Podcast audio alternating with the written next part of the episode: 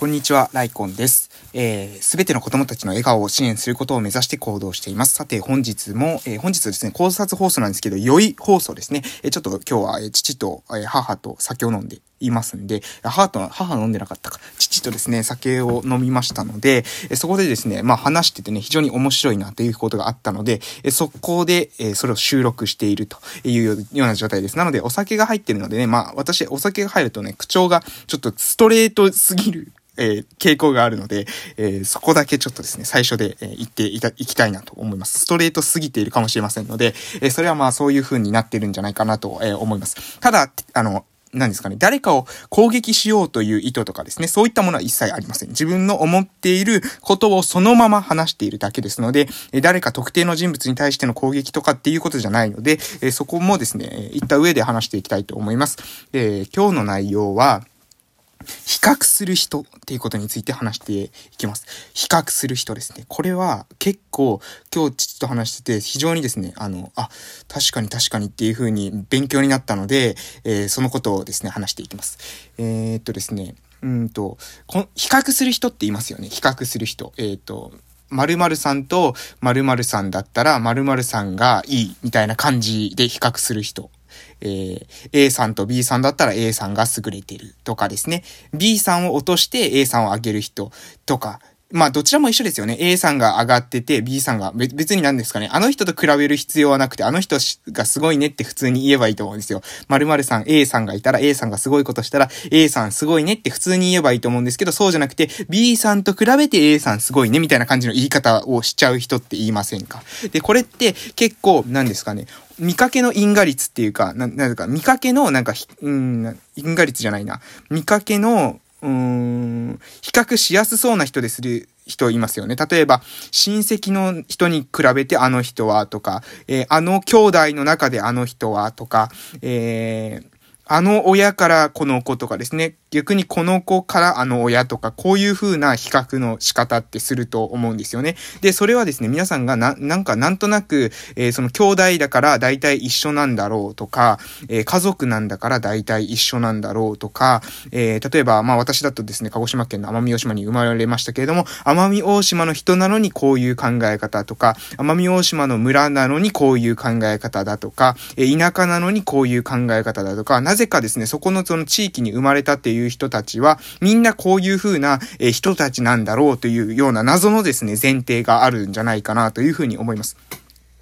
で、私はですね、まあ、最初で、えー、自分の立場、考え方を、えー、まず明らかにしておきたいなというふうに思うんですけども、私はですね、人と、えー、人とを比較するっていうことは、これは、こう、もう全くですね、意味のないことなんじゃないかなというふうに、えー、まず考えてます。これがスタンスです。自分のスタンスですね。人を比較するってことは、本当に意味のない行動、行為だというふうに思ってます。で、っていうのが、なぜ、じゃあそういうふうに話すのかというと、えー、例えばですね、まあ、親子で比較したとしてもですね、そもそも親と子って違いますよね。多分皆さんはですね、皆さんの親と、えー、かですね、自分のことですね、は、なんか違うっていうわかると思います。自分の親と子、親を、とですね、自分が違うとか、自分のこと自分が違うってことは自覚できますよね。それなのにもかかわらず、人に関しては、なぜか親と子が、えー、親と子は一緒であるというような前提で話をしてしまうんですよね。で、兄弟もですね、えー、自分に比べて兄はこうでとか、えー、妹はこうでとかっていう風に、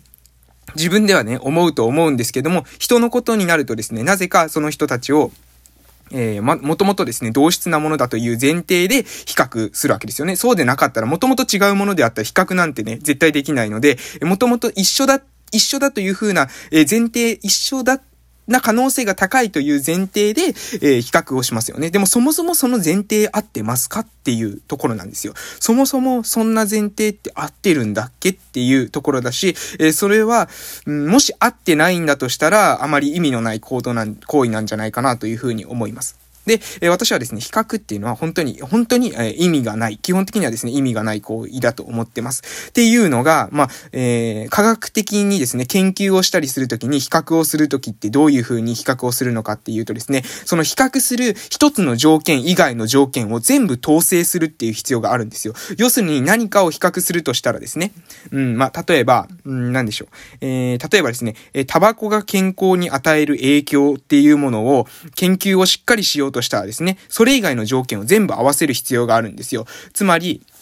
えっ、とですね、二つの群を比較するときに、年齢がまず一生ぐらいの年齢であるとか、えー、生活習慣ですね。睡眠時間の平均睡眠時間がだいたい一緒ぐらいであるとか、えー、食べてる食事がだいたい一緒であるとか、えー、運動習慣がだいたい一緒であるとか、こういった背景のものですね。あと、えー、起用歴、え病気になった歴ですね。あと薬の状況とかっていうのも全部統制して、この二つの群っていうのは、えその喫煙歴以外はほとんどもう一緒の群ですよね。喫煙歴だけが違いますよねっていう群を用意した上で比較するんですよ。で、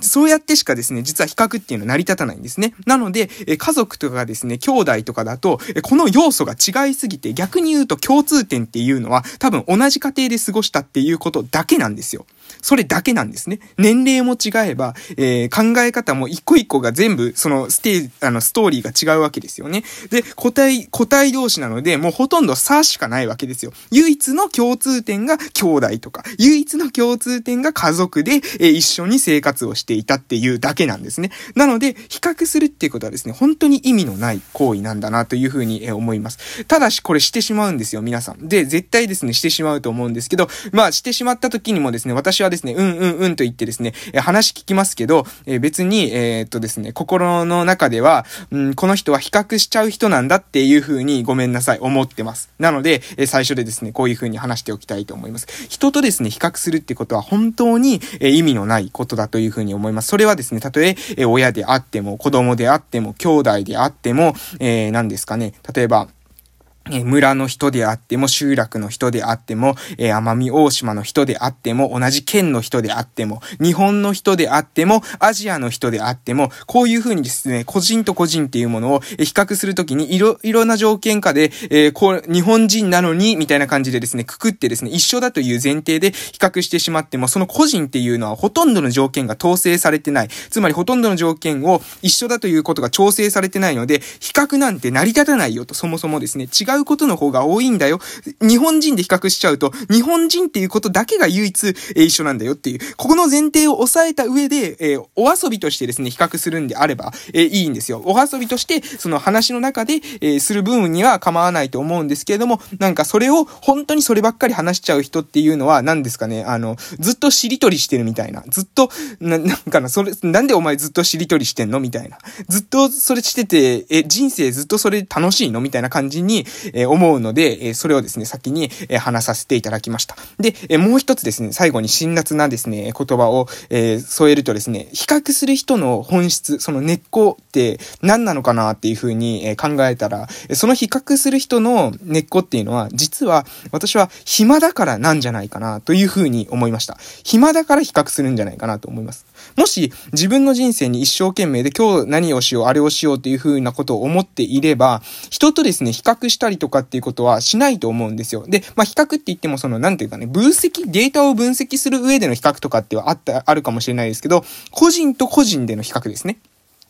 あの人とこの人ってこうだよね、みたいな感じの比較っていうのは、それは、その、な、何が目的なのかな？その、そこにある目的っていうのが、えー、何なのかっていうことが結構重要なんじゃないかなと思います。それによって、自分の活動に何か影響がある、何か、えー、するために比較するんだったらいいんですけど、そうじゃなくて、もう比較することが目的になっちゃってる。ただただ、えー、比較してみる。えー、それで、例えば、うん、なんか、人、誰かをですね、落として、自分が優れているような気持ちになったりとか、自分が気持ち良くなるためだけに、え人をですね、比較して利用しているっていうことは、もうあなたのですね、人格を、えそれ以上ですね、下げることになるかもしれないなというふうに思います。私は、なので比較癖がある人、そしかもその無意味な比較癖ですね、ただただに比較してしまう。しかもそれもネガティブな特性に、え帰属させて比較してしまう。あの人はこうなのに、あ、この人ってこうだよね。例えば、え兄弟の中で、えー、その、例えばですね、まあ、4人兄弟がいたら、え4人兄弟中3人はこうで素晴らしいのに、えこの一人の人は全然ダメだよね、みたいな感じの比較をしちゃう人とか、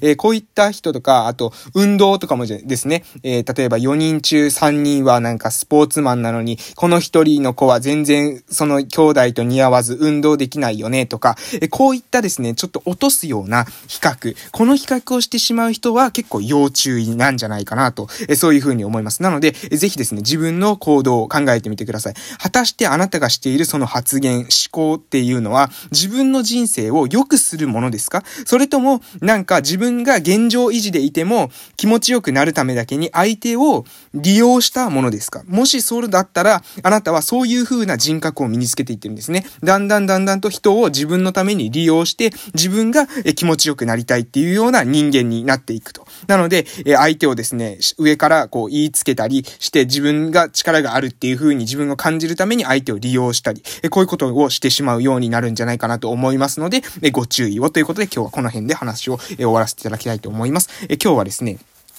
なぜ人は比較するのかっていうことについて、ちょっとですね、えー、父とか、えー、母とですね、飲みながら、えー、考えたので、え非常にですね、これ面白いなと思ったので、え配信をさせていただきました。ということで、今日もですね、えこの辺で終わっていきたいと思います。えー、ライコンラジオでは朝と夕に1日2回配信をしております。え朝には偉人たちの名言放送、そして夕には私の学び考えたことを配信しております。えこのラジオトークの方から配信してますので、え公式のアプリからだとクリップ機能が使えます。その他ですね、Spotify とか、えポッドキャストとかですね、え Amazon プライムなど、いろんな媒体から、え発信することができてるみたいなので、えー視聴環境に合わせてですね、聞いていただけますと嬉しいです。えバックグラウンドで2倍速再生でも聞けますので、ぜぜひ、え移動時間とか隙間時間とかに聞いていただけたらなというふうに思っております。え Twitter もやってますので、ご意見などありましたら、そちらからもメッセージいただけますと嬉しいです。最後まで聞いてくださって本当にありがとうございました。それでは、またお会いしましょう。失礼しました。